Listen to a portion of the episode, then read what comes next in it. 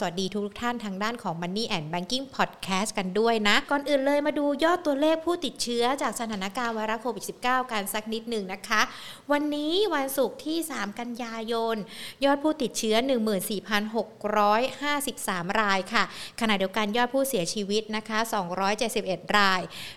การฉีดวัคซีนสะสมเนี่ยก็ประมาณสัก 34 ล้านโดสกันแล้วนะคะ ตอนนี้เชื่อว่าในเรื่องของการเดินหน้าการฉีดวัคซีนนั้นก็ยังคงทำต่อเนื่อง ดูเหมือนว่าไทยร่วมใจนะคะเขาจะเปิดกันอีกรอบนึงแล้วสำหรับใครที่ยังไม่ได้ลงทะเบียนฉีดวัคซีน เดี๋ยวรอติดตามข้อมูลข่าวสารการจากทางด้านของ Money and Banking Channel นะคะ ได้ความยังไงจะมาอัปเดตให้ฟังกันด้วยค่ะ รายการของเรานะคะยังคงเกาะติดในเรื่องของสถานการณ์ไวรัสโควิด -19 ที่เกิดขึ้น เช่นเดียวกับสถานการณ์อื่น ๆ ที่เกิดขึ้นในแวดวงของการเงินการลงทุนกันด้วยนะคะ และที่สำคัญค่ะยังคงขอบคุณกันอย่างต่อเนื่องนะคะสำหรับ True ที่ต้องบอกว่าพร้อมอยู่เคียงบ่าเคียงไหลคนไทยและประเทศไทย ให้ก้าวผ่านสถานการณ์ไวรัสโควิด -19 ระลอกใหม่นี้ไปด้วยกันนะคะ แน่นอนตอนนี้สถานการณ์ ดูกันเนี่ยความหวังเริ่มที่จะดีขึ้นแล้ว ยอดตัวเลขผู้ติดเชื้อจาก 20,000 กว่าๆตอนนี้ก็ลดลงมาประมาณสัก1 4ื่นกันแล้วนะคะ แล้วก็ความพร้อมในเรื่องของการฉีดวัคซีน การผ่อนคลายการล็อกดาวน์หรือว่าแม้แต่ตัวท่านายกรัฐมนตรีก็ยังคงออกมายืนยัน 120 วันเปิดประเทศก็ยังคงเดินหน้ากันอยู่อะแน่นอนประเด็นนี้ยังคงต้องติดตามกันด้วยนะคะ ส่วนตลาดหุ้นไทยมาดูกันสักนิดนึงใครที่ลงทุนหรือว่าแม้แต่วันนี้จับจ้องในเรื่องของตลาดหุ้นไทยนะคะ ต้องบอกว่าหุ้นหลากหลายตัวปรับตัวค่อนข้างดีทีเดียวนะคะ หนึ่งในนั้นก็คือเดลต้าที่ต้องบอกว่าวันนี้เดลต้ากราฟ หรือว่าแม้แต่แมคโครอาจจะยังเข้ามาพยุงตลาดกันอยู่ด้วยนะคะ วันนี้เซตช่วงเช้านะคะ ปิดกันไป 1,651.17 จุด เพิ่มขึ้นมา 3.42 จุดนะคะ บวกขึ้นมาได้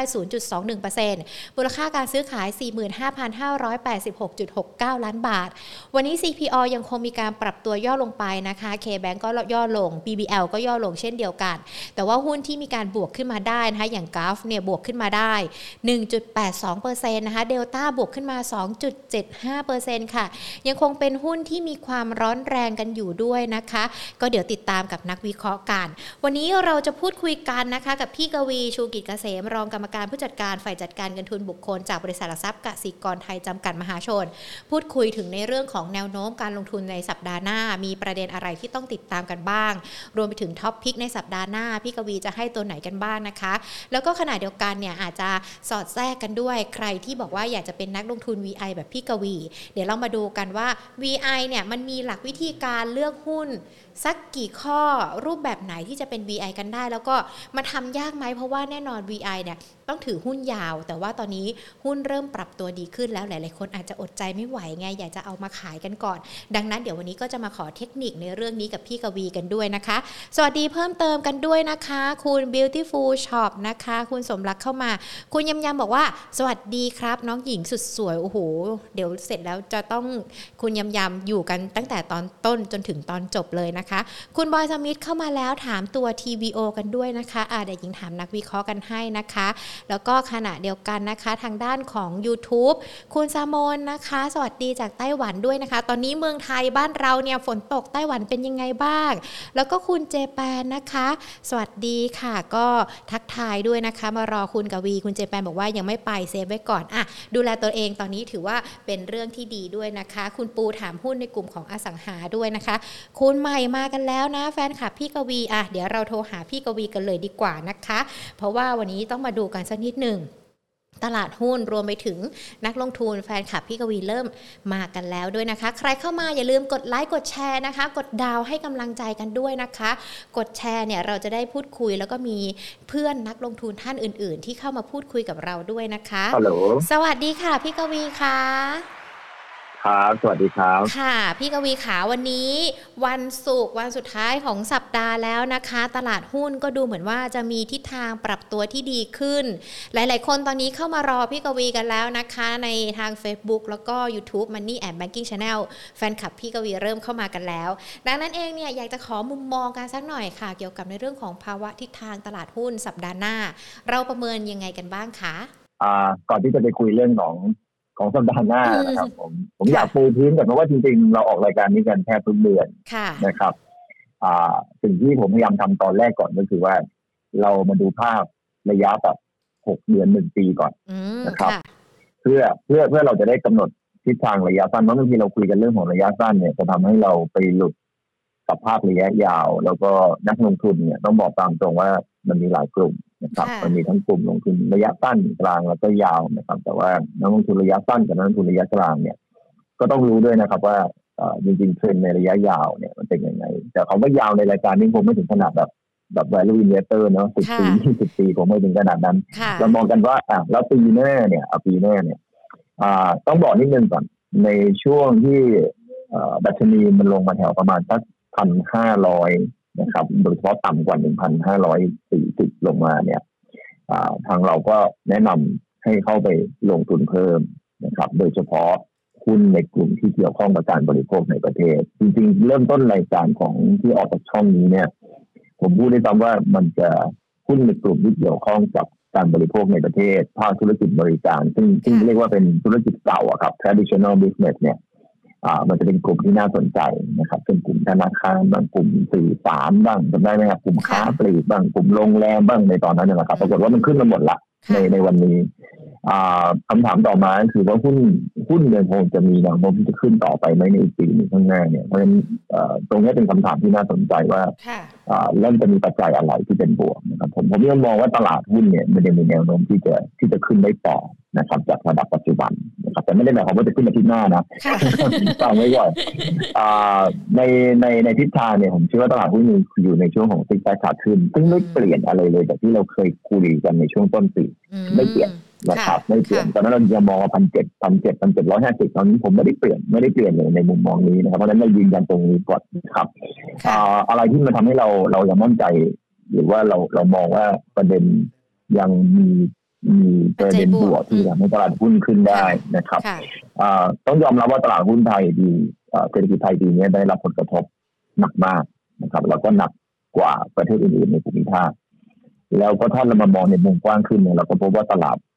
หุ้นหรือว่าเศรษฐกิจในเอเชีย หรือว่าในตลาด emerging market นะครับ โดยเฉพาะจีนจริงจีนเนี่ยคุมโควิดได้ดีนะ แต่เขาไปโดนเรื่องการควบคุม เทคโนโลยีของเขา การควบคุมการเติบโตในธุรกิจของเขานะครับเป็นเรื่องส่วนตัวของประเทศจีน ก็เลยทำให้ตลาด emerging market เนี่ยได้รับผลกระทบ แล้วก็จะเห็นค่าเงินบาท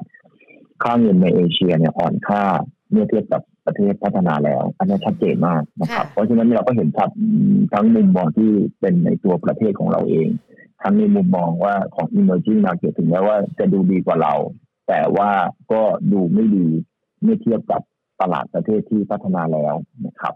ซึ่งการฟื้นตัวของเศรษฐกิจฝั่งนู้นเนี่ยเขาดีกว่านะครับ เงินก็เลยไหลออกไป แล้วก็เลยทำให้ค่าเงินในเอเชียรวมถึงค่าเงินบาทอ่อนค่าลง แต่ภาพนี้ผมเชื่อว่าปีหน้าจะเปลี่ยนนะครับจริงๆเริ่มเปลี่ยนแล้วด้วยนะครับแต่เพิ่งเริ่มเปลี่ยนนะครับเพิ่งเริ่มเปลี่ยนเลย ซึ่งอันนี้เป็นเรื่องที่เราเคยคุยกันก่อนหน้านี้ว่าเราเนี่ยโดนหนักมาก แต่ว่าปีหน้าเนี่ยโมเมนตัมของฝั่ง emerging market แล้วก็ของประเทศไทยเนี่ย จะเริ่มดีกว่าประเทศพัฒนาแล้วนะครับคำว่าดีกว่าไม่ได้ไม่ได้หมายความว่าดีมากนะ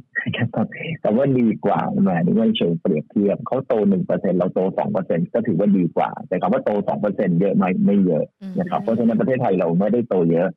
แต่เราจะดู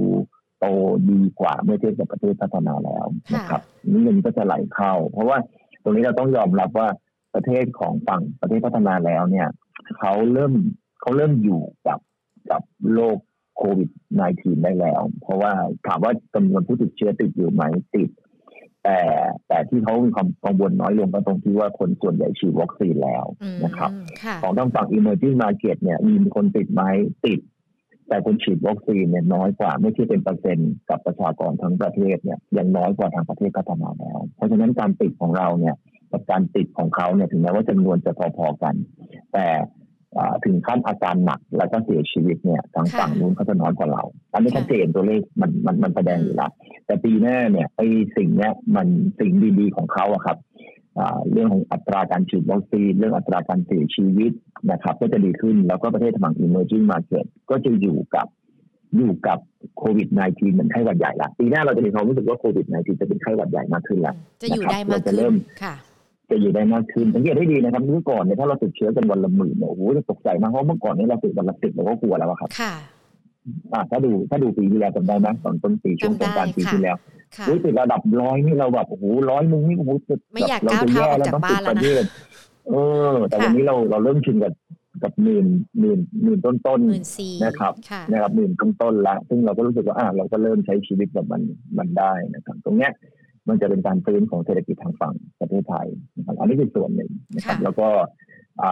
สิ่งที่ผมเชื่ออย่างนึงคือเม็ดเงินเม็ดเงินในโลกเนี่ย มันยังไม่ได้หายไปไหนนะครับ QE ถึงแม้ว่าจะมีการบอกว่าจะถอนจะถอนจะถอนเนี่ย แต่ถึงเวลาจะถอนจริง ๆ เนี่ย ธนาคารกลางสหรัฐเนี่ยอาจจะไม่ได้กล้าถอนหรือไม่กล้าพูดเป็นปากว่าจะถอนเยอะนะครับ จะค่อยๆถอนหรือบางทีวันนี้เรา สังเกตดีวันนี้กลายเป็นตัวเลขสหรัฐอเมริกาออกมาไม่ดีเนี่ยขึ้นขึ้นนะครับนะครับ ก็ก็หาเหตุผลกันไปเรื่อยนะครับแต่ส่วนใหญ่ก็จะมองว่าเฮ้ยตัวเลขเศรษฐกิจไม่ดีเว้ยแต่ไม่ได้ถึงขนาดแย่แต่ไม่ดีทำไม่ดีกับแย่ไม่ต่างกันนะไม่ดีของเขาคือมันลดลงจากเดือนที่แล้ว แต่มันก็ยังเกินกว่า มันก็ยังอยู่ในช่วงการขยายตัว ไม่ได้แย่ลงไปต่ำกว่าแบบดัชนีภาคการผลิตภาคบริการไม่ได้ลงไปต่ำกว่าห้าสิบซึ่งเกินกว่าห้าสิบเนี่ย มันมันดี แต่มันลงมาจาก 64 แล้ว 63 คนก็ตกใจไงแต่ 63 สูงไหมสูงเว้ยสูงมากด้วยอะไรอย่างเงี้ยนะครับเพราะฉะนั้นแต่แต่แต่ด้วยการที่เศรษฐกิจของเขาเนี่ยดูชะลอลงการถอน QE ตลาดก็เริ่มมองว่าเอ๊ะคงจะถอนยากหรือขึ้นดอกเบี้ยคงจะยากอะไรประมาณนี้ มันก็ได้ทำให้เงินเงินในตลาดโลกเนี่ย ถึงเวลาจะลดลงจริงๆเนี่ยผมว่าอาจจะลดลงไม่ได้ หรืออาจจะลดลงได้ยากนะครับ แล้วมันก็จะทำให้เม็ดเงินพวกนี้มันยังคงอยู่แหละนะครับ จริงๆ ตลาดที่พิสูจน์แล้วว่าเม็ดเงินยังคงอยู่นะครับ ก็คือตลาดคริปโตเคอเรนซีนะครับสังเกตให้ดีนะครับตลาดคริปโตเนี่ยขึ้นมาวันนี้ก็ขึ้นยังขึ้นมาอยู่เลยนะครับ ขึ้นมาเยอะด้วยนะครับ ก็แสดงให้เห็นว่าเม็ดเงินสภาพคล่องในโลกเนี่ยมันยังคงมีอยู่นะครับแล้วก็สุดท้ายมันก็จะไหลเข้ามาในตลาดหุ้นในขณะที่โลกเราเนี่ยอัตราดอกเบี้ยมันสูงขึ้นนะครับ โดยประเทศไทยนะครับเป็น Emerging Market นะครับตลาดหุ้นไทยเราดอกเบี้ยจะลงแต่ประเทศอื่นเขาดอกเบี้ยจะขึ้นดอกเบี้ยขึ้นเนี่ย มันไม่ดีกับตลาดตราสารหนี้นะครับถ้าเป็นนักลงทุน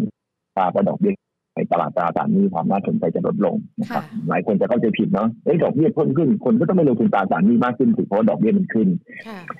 จริงๆไม่ใช่นะครับ เพราะว่า คนที่ลงทุนตราสารหนี้เดิมเนี่ยจะได้ดอกเบี้ยต่ำต้องซื้อตราสารหนี้ใหม่เท่านั้นถึงจะได้ดอกเบี้ยสูง เพราะฉะนั้นตราสารหนี้คนก็อยากไปถือตราสารหนี้ที่มีดอกเบี้ยสูงก็เลยขายอันเก่าแล้วก็ไปซื้ออันใหม่นะครับอันเก่าเลยก็เลยเลยราคาลง เพราะ ฉันไม่อยากได้แบบอันเก่า ฉันอยากได้อันใหม่เพราะดอกเบี้ยสูงกว่า มันก็เลยทำให้ราคามันลงมานะครับมันก็เลยทำให้ตลาดตราสารหนี้เนี่ยได้รับความสนใจน้อยลง ก็จะมีเงินส่วนหนึ่งไหลเข้ามาในตลาดหุ้นนี่คือภาพทั้งฟันเงินโทกระจายพื้นฐานแล้วก็แล้วก็แล้วก็ fund flow ที่เราบอกว่าตลาดหุ้นปีหน้าถามว่าพันเจ็ดพันเจ็ดร้อยห้าสิบยังมีโอกาสไหมมันก็ยังมีโอกาสที่จะได้เห็นจากโมเมนตัมแต่ถ้าถามว่าจากระดับวันนี้ที่หนึ่งพันหกร้อยห้าสิบ ถามว่าจะขึ้นไป 1,750 ซึ่งก็ถือว่าอยู่ในระดับที่เริ่มแพงแล้วเนี่ยนะครับ ในปีหน้าเนี่ย upside มันจะเหลือไม่เยอะแล้วถูกไหม upside จะเหลือไม่เยอะละเนี่ยเพราะฉะนั้นเวลาเราปูพื้นเนี่ยเราปูพื้นภาพตรงนี้ก่อนเราจะได้เห็นตรงกัน แล้วถ้ามีอะไรผิดเราก็จะได้เราก็จะได้บอกได้ว่าอ๋อมันผิดตรงไหนตั้งภาพระยะยาวแล้วก็ภาพระยะสั้นมันจะได้ภาพระยะเพราะไม่งั้นเดี๋ยวเราเราคุยกันนักวิเคราะห์แต่เราท่านมาเนี่ย จริงๆพิธีกรทำนะท่ามระยะยาวเอาไว้ก่อนก็ดินกันนะหรือถามว่าระยะสั้นเสร็จแล้วระยะยาวมองยังไงจะได้เห็นภาพตรงกันเพราะบางคนบอกระยะสั้นดีแต่ระยะยาวไม่ดีอย่างเงี้ยเพราะนั้นก็จริงกันไปได้อย่างเดียวเออติดหุ้นก็ต้องกลัวนะ ต้องคัดลอสนะอะไรประมาณนั้นเรื่องหุ้นก็ต้องระมัดระวังอะไรสิ่งเชื่อว่าพวกนี้เป็นกลยุทธ์ที่เราถ้าเรารู้ภาพของเขาในหัวของเขาอะเพื่อที่จะได้เห็น มุมมองที่กว้างขึ้นอะคราวนี้เรามาคุยกันในเรื่องของอาทิตย์หน้านะอุปคุยตั้งนานถึงกลับมาที่คำถามอ่าอย่างนี้ก็ถือว่าดีนะคะพี่กวี เพราะว่าถ้าเรามองยาวไปแล้วเนี่ย มันก็เหมือนกับว่าถ้าเรามองไปได้ไกลเท่าไหร่ เราก็จะเห็นความใกล้มันชัดมากขึ้นหรือเปล่าเนี่ยถูกต้องถูกต้องนั่นนั่นคือสิ่งที่พี่พยายามจะพยายามจะพูดก่อนนะครับอันนี้กลับมาที่คำถามของเราก็คือว่าที่เราบอกว่าไอ้หนึ่งพันหกร้อยห้าสิบเนี่ยอัพไซด์มันก็จะเริ่มมันก็จะเริ่มไปต่อได้ได้ลำบากแล้วนะครับอ่าแล้ว แล้วด้วยดัชนีหุ้นที่ขึ้นมาจากพันห้าร้อยจุดนะครับซึ่งเป็นจุดที่เราแนะนำให้ลงทุนเนี่ย แล้วขึ้นมาพันหกร้อยห้าสิบหรือจะเกินกว่านี้เนี่ย มันก็ขึ้นมาร้อยกว่าจุดแล้วนะครับ ก็ถือว่าขึ้นมาค่อนข้างเยอะ เพราะฉะนั้นระมัดระวังนิดหนึ่งว่า วันนี้ตลาดหุ้นไทยรวมถึงตลาดหุ้นทั่วโลกด้วยเพราะว่าตลาดอเมริกาเองก็ทำนิวไฮขึ้นมานะครับ โดยเฉพาะดัชนีเนี่ย S&P ที่ขึ้นทำ new high ขึ้นมาเนี่ย มันจะเริ่มมันจะเริ่ม อันนี้เป็นระยะสั้นแล้วนะครับต่ำมากกว่านั้นในระยะยาวนะเดี๋ยวจะพูดแบบทำไมพูดขัดกันเป็นคนละ time frame นะทำไมพูดขัดกันเป็นคนละ time frame เพราะฉะนั้นเนี่ยด้วยด้วยด้วยราคาหุ้นที่ขึ้นมาขนาดนี้เนี่ยจะทำให้ตลาดเนี่ยเริ่มรับรู้ข่าวดีในเชิงบวกน้อยลง ในขณะที่จะรับรู้ข่าวลบข่าวลบมากขึ้นพูดง่ายคือถ้าข่าวดีเข้ามาเนี่ย มันจะเป็นสะท้อนที่ราคาหุ้นน้อยลงละมันไม่เหมือนที่มันตรงข้างกับสิ่งที่ผมพูดเมื่อ เมื่อเมื่อเดือนที่แล้วหรือว่านือว่าตลาดหุ้นในเดือนที่แล้วเนี่ยจะรับรู้ข่าวบวกได้ดี ในขณะที่รับรู้ข่าวลบเนี่ย ไม่ค่อยดีละเพราะว่าข่าวลบเนี่ยรับมาในราคาละแต่วันนี้เราต้องยอมรับว่าข่าวบวกรับไปในราคาเยอะพอสมควร ถ้ามันจะขึ้นไปกว่านี้ในระยะสั้นมันต้องบวกบวกกว่านี้เข้าใจไหมครับมันต้องบวกบวกกว่านี้ ซึ่งเราก็ไม่รู้เหมือนกันว่าไอ้บวกบวกกว่านี้เนี่ย มันจะมีไหมครับมันจะมีไหม แต่รู้ว่าข่าวบวกส่วนใหญ่ ถูกสะท้อนไปในราคาละอันนี้ถ้ามันมีเออโชคร้าย มันมีข่าวลบอะไรเข้ามา ซึ่งข่าวลบที่ผมมองไปข้างหน้าเนี่ยที่เห็นชัดที่สุดก็คือ ความจริงแท้แน่นอนของเศรษฐกิจไตรมาสสามที่มันยังไม่ดีความจริงแท้แน่นอนก็คือกำไรของบริษัทจดทะเบียนของไทยแล้วก็ของโลกเนี่ย ของโดยเฉพาะของ emerging market เนี่ยในไตรมาสสามก็ยังไม่ดีนะครับ แล้วในไตรมาสที่สามเนี่ย มันจะอาจจะมีความกังวลในระยะสั้นเข้ามาจากเรื่องของเฟดอาจจะประกาศอย่างเป็นทางการในการลด QE ประกาศเฉยๆนะว่าจะลด แต่ยังไม่ลดตามผมนะประกาศเดือนกันยาว่าจะลด แต่อาจจะไปลดพฤศจิกนะครับแต่พอถึงพฤศจิกจริงๆประกาศว่าไม่ลดก็ได้นะเข้าใจไหมแต่เขาจะประกาศก่อนกันยาจะประกาศตรงนั้นตลาดก็อาจจะแบบ คือโอเครู้แหละรู้รู้แล้วว่ารู้แล้วว่าคงลดไม่เยอะแต่ถึงตรงจุดจุดนั้นนักลงทุนก็จะจะคอยแบบหรือว่าจะเวทแอนซีนะครับ ไม่กล้าที่จะเข้าไปเก็งกำไรเต็มตัวในระดับราคาดัชนีที่ค่อนข้างสูง เพราะฉะนั้นตรงเนี้ยมันจะทำให้ตลาดเองเนี่ย มันจะเริ่มเข้าสู่ภาพของการที่จะปรับฐานมากกว่าที่จะมีโอกาสขึ้นไปอีกนะครับ ต่อให้ขึ้นไปอีกเนี่ย ผมว่ามันจะจะยิ่งเพิ่มความเสี่ยงกับข่าวลบ ที่จะเข้ามาในอนาคตซึ่งจริงๆพูดจริงๆในประเทศไทยเรานอกจากเรื่องเศรษฐกิจที่เราคุยกันไปเมื่อสักครู่ยังมีเรื่องการเมืองนะเราก็ไม่รู้ว่าการเมืองจะจบยังไงด้วยเนาะนะครับเออเราก็ไม่รู้ว่าการเมืองเป็นไง แต่ว่าแต่ว่าผมว่ามันผ่านไปได้แหละช่วงช่วงอภิปรายก็จะขึ้นขึ้นกันอย่างนี้แหละนะครับไปถึงเวลามันก็มันก็ดูคือพูดง่ายคือถ้าเทียบกันบวกกับลบแล้วเนี่ยเราก็รู้แหละว่านักการเมืองจะเลือกทางไหนต้องมองกันแล้วนะครับแต่ว่าผมก็เชื่อว่ามันมันมันผ่านไปได้แหละครั้นี้เนี่ยแต่ว่าไอ้ปัจจัยอื่นๆที่ ที่เดี๋ยวด้วยตลาดที่มันขึ้นมามันก็จะเป็นสกิดกับข่าวลบที่สักนิดนึงสกิดหน่อยหนึ่งคนก็คนก็อาจจะเริ่มกลัวกันแล้วนะครับตรงนี้แล้วเลยเลยอยากบอกว่านักลงทุนถ้าจะเข้าไปลงทุนในตอนในระดับระดับระดับดัชนีตรงนี้คงต้อง specific มากขึ้นแต่จริงๆ ถ้าเลือกที่จะ wait and see ได้ก็ wait and see แล้วก็รอลงมาปรับฐานลงมาก่อนแล้วค่อยเข้าไปลงทุน แต่พอกลับมาที่พอกลับมาที่ภาพอ่าเดี๋ยวแบบภาพระยะสั้นเนี่ยเราคิดว่าถ้าการปรับฐานจะเกิดขึ้นเนี่ยมันจะปรับฐานไม่เยอะนะครับ ก็เหมือนก่อนหน้านี้ที่เราบอกว่าเต็มที่ก็ไม่หลุดพันห้าแต่รอบนี้คงไม่ใช่แล้วล่ะนะครับ รอบนี้คงไม่ใช่ละรอบนี้ผมคิดว่ายังไงก็ไม่น่าหลุดพันห้าร้อยแปดสิบนะนะครับค่ะเพราะว่าสิ่งที่มันเปลี่ยนจากพันห้าเป็นพันห้าร้อยแปดสิบเพราะอะไร เพราะว่าเราต้องมองนิดนึงก่อนว่าในชั่วโมงที่เรามองพันห้าตอนนั้นเนี่ยผู้ติดเชื้อมันสองหมื่นนะนะครับ มันหมื่นไปปลาย วัคซีนเองก็ยังไม่ได้รู้ว่าจะมาเท่าไหร่ แล้วก็ตอนนั้นเนี่ยโอ้ท่องเที่ยวไทยเลยเทถึงค่าเงินบาทอ่อนแล้วยกระยาบ ตอนนั้นภาพมันดูไม่ได้ดีมาก แต่ว่าวันนี้ผมว่าทุกอย่างมันเริ่มดีขึ้นมาเห็นค่าเงินบาทเริ่มยืนได้แล้วเห็นไหมเราเริ่มเห็นนักลงทุนต่างประเทศเริ่มกลับเข้ามาแล้วเราเริ่มเห็นโมเมนตัมในเชิงบวกมากขึ้นแล้วเพราะฉะนั้นเนี่ยดาวไซด์ของตลาดหุ้นมันก็จะมันก็จะไม่ได้ต่ำกว่าตอนที่เราเห็นตอนพันห้านะครับ วันนี้ผมคิดว่า พันหกพันห้าร้อยแปดสิบนะน่าจะเป็นจุดในการที่จะเข้าไปลงทุนสำหรับรอบนี้ ไม่ได้ไม่เป็นไรนะครับ แต่ว่าสำหรับคนที่ซื้อมาตั้งแต่พันห้าคำถามคือเอ้าคุณตวีมองว่าจะลงมาพันหกหรือว่าต่ำกว่าพันหกนิดหน่อยเราจะขายดีไหมนะวันนี้ อ่า ผมก็บอกนิดนึงว่า ก็ไม่จำเป็นต้องขายหรอกถ้ามันเบี่ยงเป็นสักห้าสิบจุดหกสิบจุดเนี่ยไม่ต้องขาย ไม่ต้องขาย เพราะว่า อ่าภาพระยะยาวที่เราคุยกันก่อนหน้านี้เห็นปะนะ ถูกไหมพอเรากำหนดทางเฟรมชัดเจนปุ๊บเนี่ยเราจะรู้เลยว่าเราต้องทำตัวอย่างไรนะครับถ้าคือเป็นนักทุนระยะสั้นมากเนี่ยทามพึ่งตรงนี้คืออาจจะเป็นทามพึ่งในการเทคโปรฟิตถูกไหมครับแล้วเราลงมารับใหม่ แต่ถ้ามันไม่ลงแล้วมันขึ้นเลย แน่นอนมันก็คือผิดครับ ผมก็ผิดเราก็ตกรอบเราก็ตกรถไฟแต่ก็จะเป็นขบวนเล็กๆนะครับแต่ถ้ามันตกลงมาเราก็จะได้ขบวนใหญ่ซึ่งมันคุ้มกว่าแต่ว่าใครที่ลงทุนมาแล้ว ซื้อหุ้นกลุ่มที่ผมพูดไปก่อนหน้านี้มาแล้วจะ จะจะถือต่อไปจนถึงปลายปีหรือว่าปีต้นปีหน้าเนี่ยเพื่อจะรุ่นเดชนีที่แถวพันเจ็ดหรือว่าเกินกว่านั้นเนี่ยก็ถือต่อได้นะครับด้วยโมเมนตัมที่เป็นบวกอะอันนี้ก็เป็นภาพรวมของ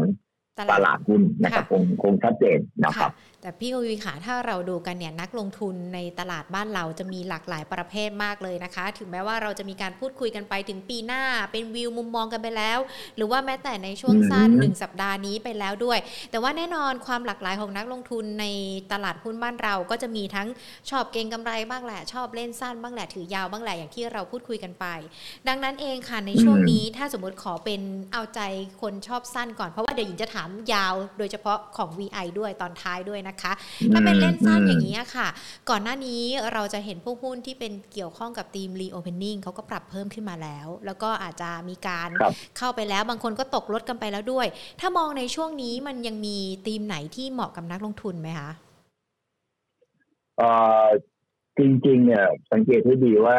ธีมของการฟื้นตัวของเศรษฐกิจโลกเนี่ย จะได้รับความ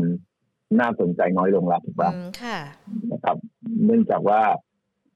สถานการณ์การฟื้นตัวของเศรษฐกิจโลกเนี่ย มันจะเริ่มไม่ได้มีโมเมนตัมบวกเหมือนกับตอนช่วง เริ่มต้นหลักเหมือนกับตอนช่วงตอนต้นปีละปีหน้าเนี่ย ถ้ามองกันทั้งโลกการขยายตัวของเศรษฐกิจโลก การฟื้นตัวของเศรษฐกิจโลกนะครับ ทั้งโลกเลยนะ มันจะไม่ค่อยน่าสนใจแล้วนะครับเพราะว่า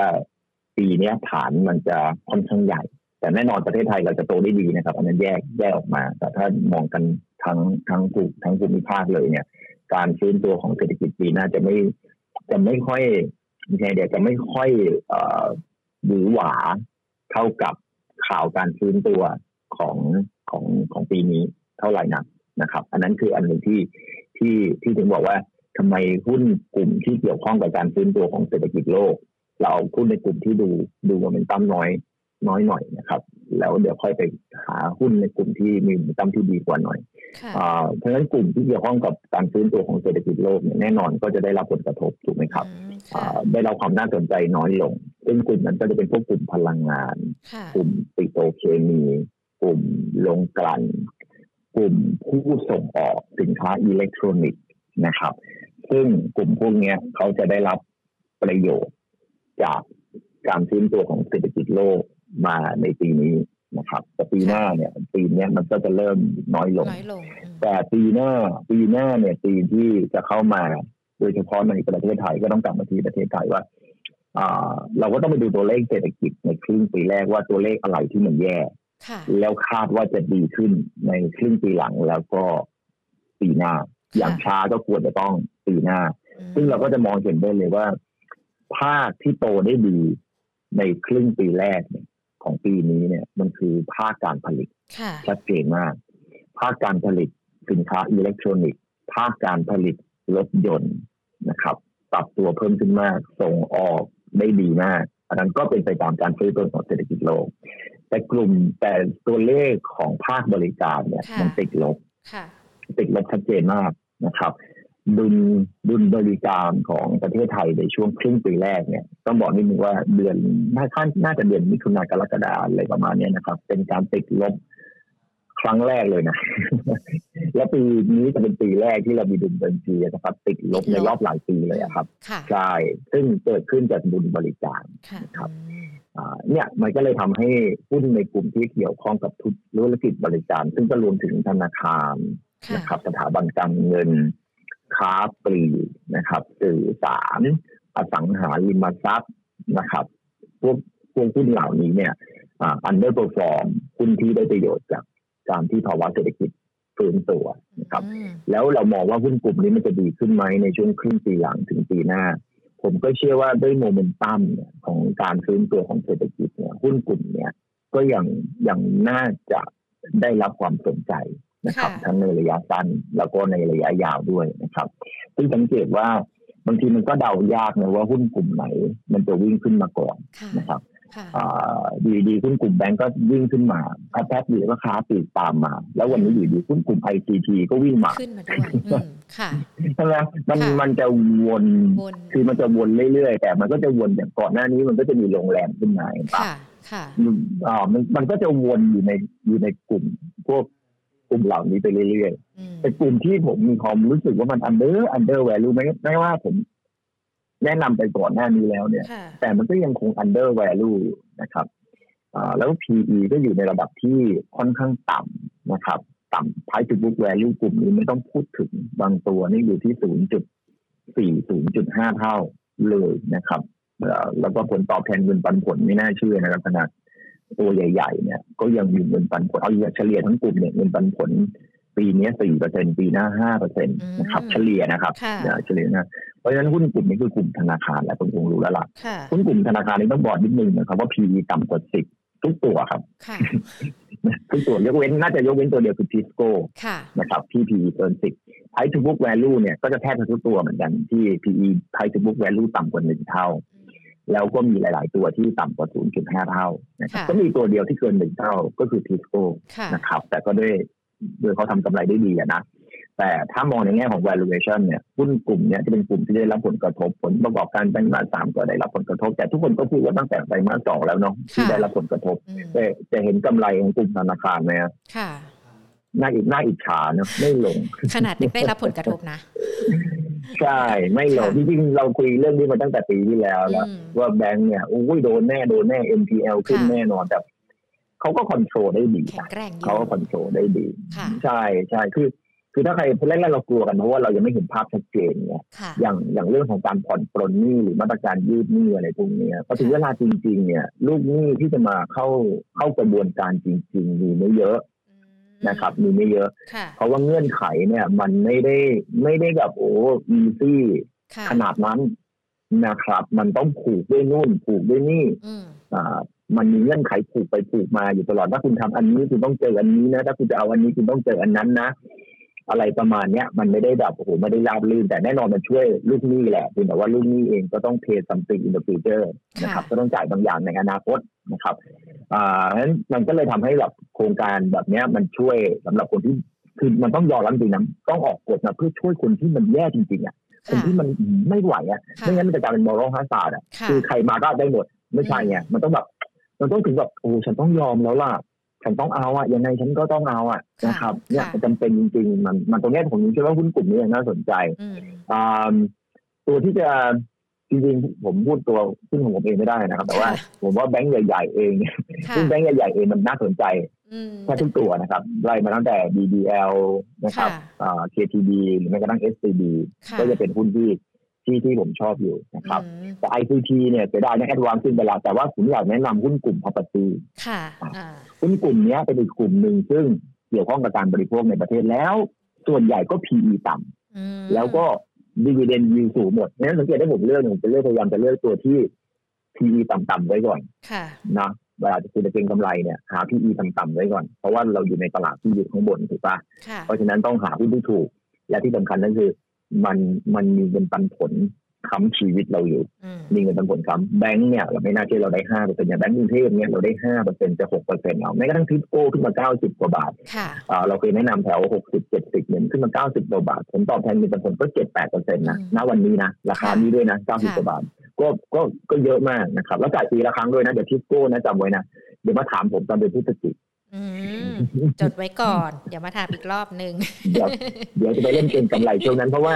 พอต้นปีเนี่ยเมษาเขาจะเริ่มประกาศเอ็กดีถูกป่ะซึ่งตอนนั้นน่ะเขาจ่ายเงินผลเยอะมากเขาเขาจ่ายปีละครั้ง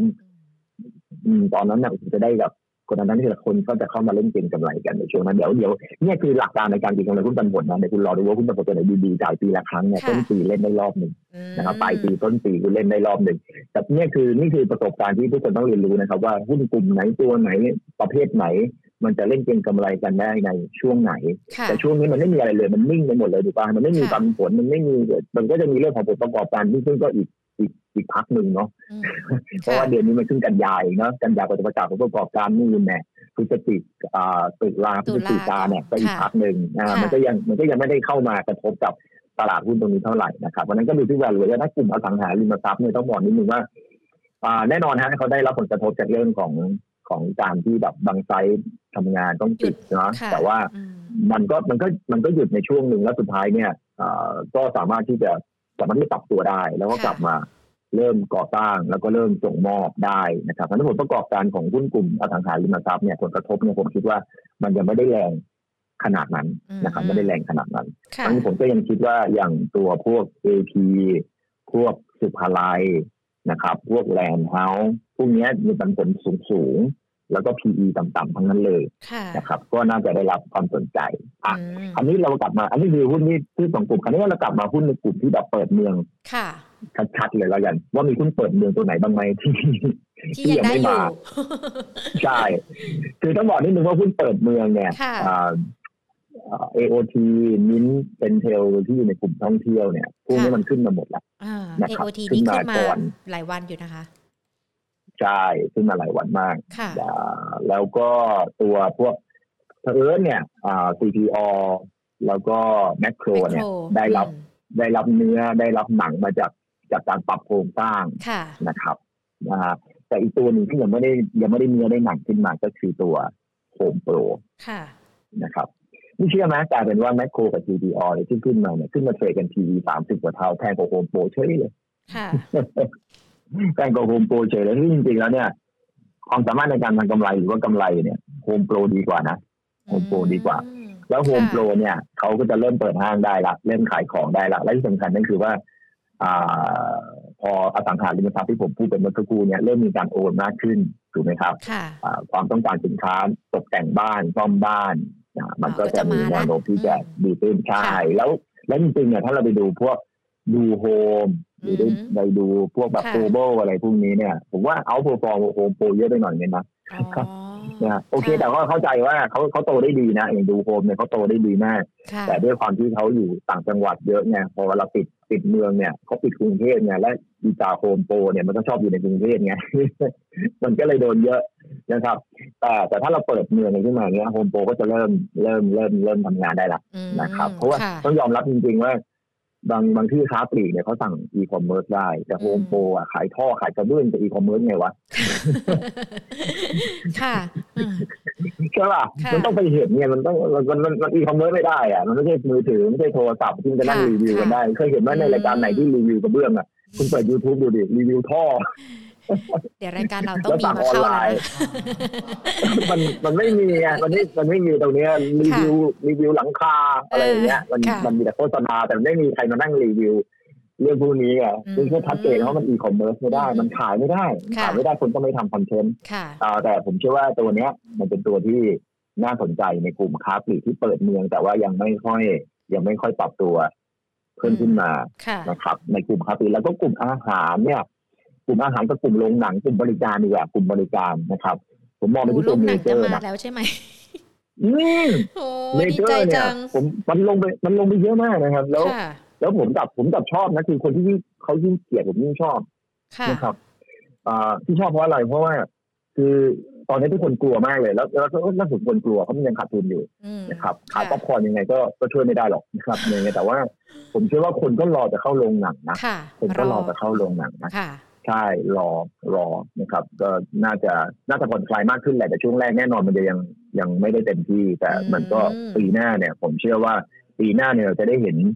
การซื้นตัวของกำไรของเมเจอร์ เนี่ย ได้อย่างชัดเจนแต่เมเจอร์ข้อดีอย่างนึงคือเขาสายป่านยาวเขาไม่มีหนี้ตัวเขาเองอะไม่มีหนี้เพราะฉะนั้นเนี่ยมันก็สามารถที่จะพอถ้ามันกลับมาได้เนี่ยเชื่อว่า ใช่ฟื้นไหวถึงแม้ว่าวันนี้เราจะมีเราจะมีเราจะมีพวกส ตรีมมิ่งหนังเยอะเนาะแถวในบ้านเนี่ยแต่แต่พูดจริงๆแล้วโรงหนังก็มีเสน่ห์ของโรงหนัง ในสหรัฐอเมริกาเองจริงอืมอย่างในอเมริกาเองพอโรงหนังเปิดเนี่ยคนก็เข้าแล้วรายได้จากโรงหนังก็มาเยอะเหมือนเดิมนะครับ ไม่ได้ลดลงนะครับ ก็ก็ก็อาจจะลดลงนิดหน่อยแต่มันก็ไม่ได้ลดลงมากขนาดนั้นแล้วผมเชื่อว่า เนี่ยตัวตัวแบบนี้ผมคิดว่าดูดูดูน่าสนใจนะครับ ในแง่ของการเปิดนะครับแล้วก็ตัว MK สุกี้เนาะไม่ต้องคนพูดถึงกันเนาะเนี่ยครับอันนี้ก็เปิดเมืองเหมือนกันแต่ราคาไม่ค่อยขึ้นนะครับ แต่แมคโครอะไรขึ้นไปหมดแหละเป็นก็เป็นกลุ่มที่แบบเปิดเมืองแล้วราคาไม่ค่อยขึ้น แล้วก็อันนี้คือหุ้นในกลุ่มที่ยังไม่กาค้าปีมันขึ้นหมดแล้วคุณดูเด็กไม่ค้าปีไม่กาคคอมคอมเซเว่นถูกป่ะนักโครซีพีอ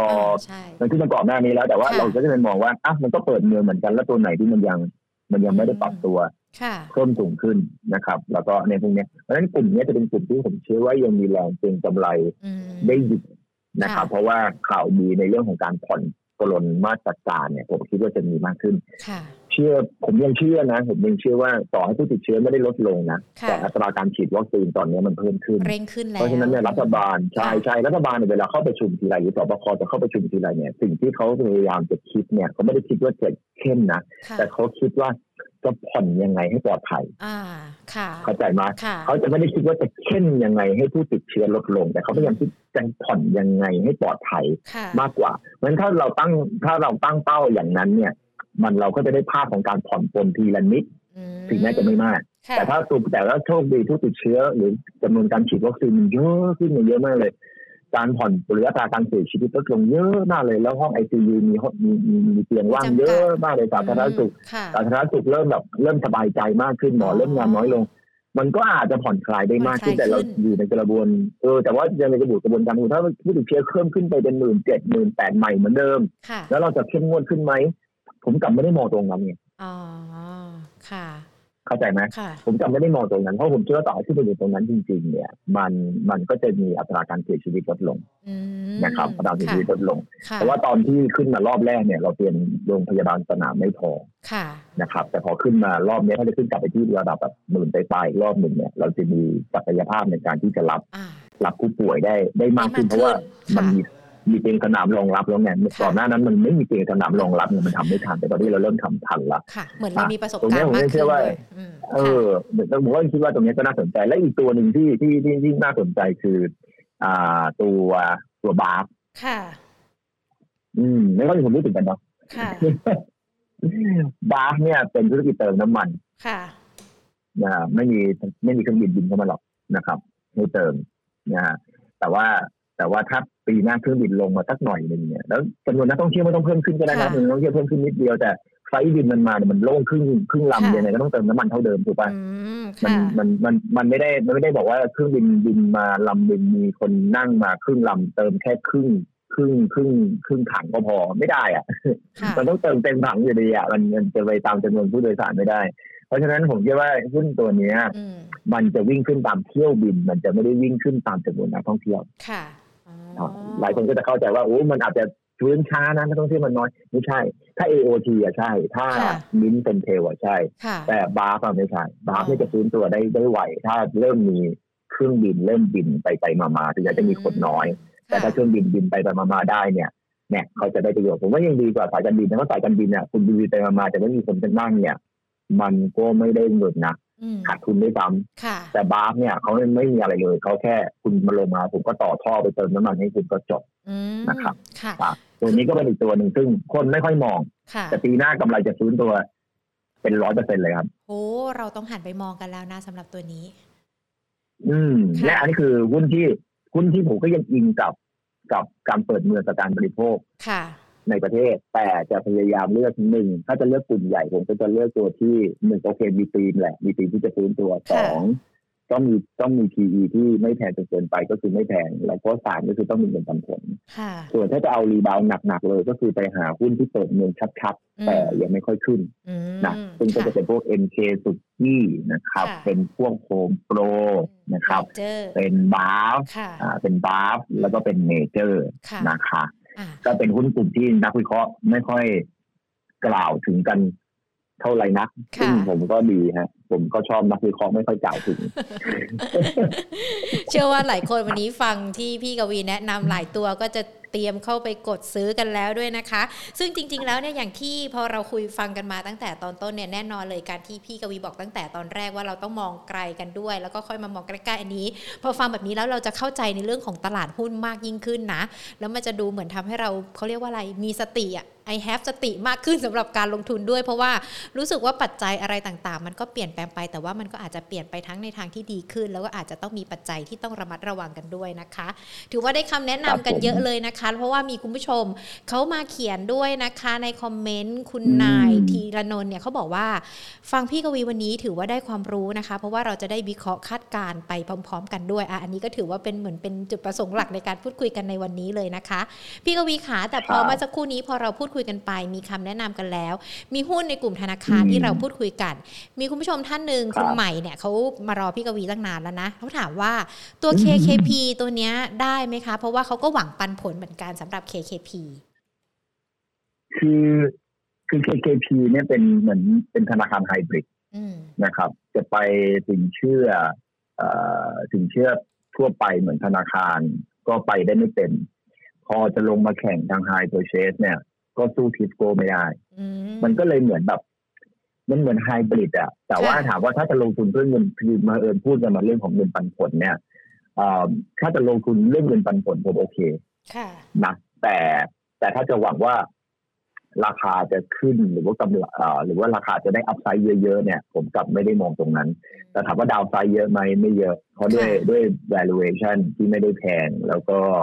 คือถ้าพูดถึงดาวไซด์เนี่ยกลายเป็นว่าดาวไซด์ก็อาจจะน้อยกว่าทิสโก้นะถึงแม้ว่าอัพไซด์เขาจะน้อยกว่าถูกป่ะแต่เขาจะแกว่งกรอบแคบกว่าไงแต่ถ้าเอาเอาเรื่องเงินปันผล ผมว่า KKP เป็นหุ้นที่ถ้าจะถือต้องเป็นนักลงทุนสไตล์ที่แบบเน้นปันผลแล้วเป็นเป็นดีเฟนซีฟอะเป็นนักลงทุนหานทองคำอย่างนี้ดีกว่า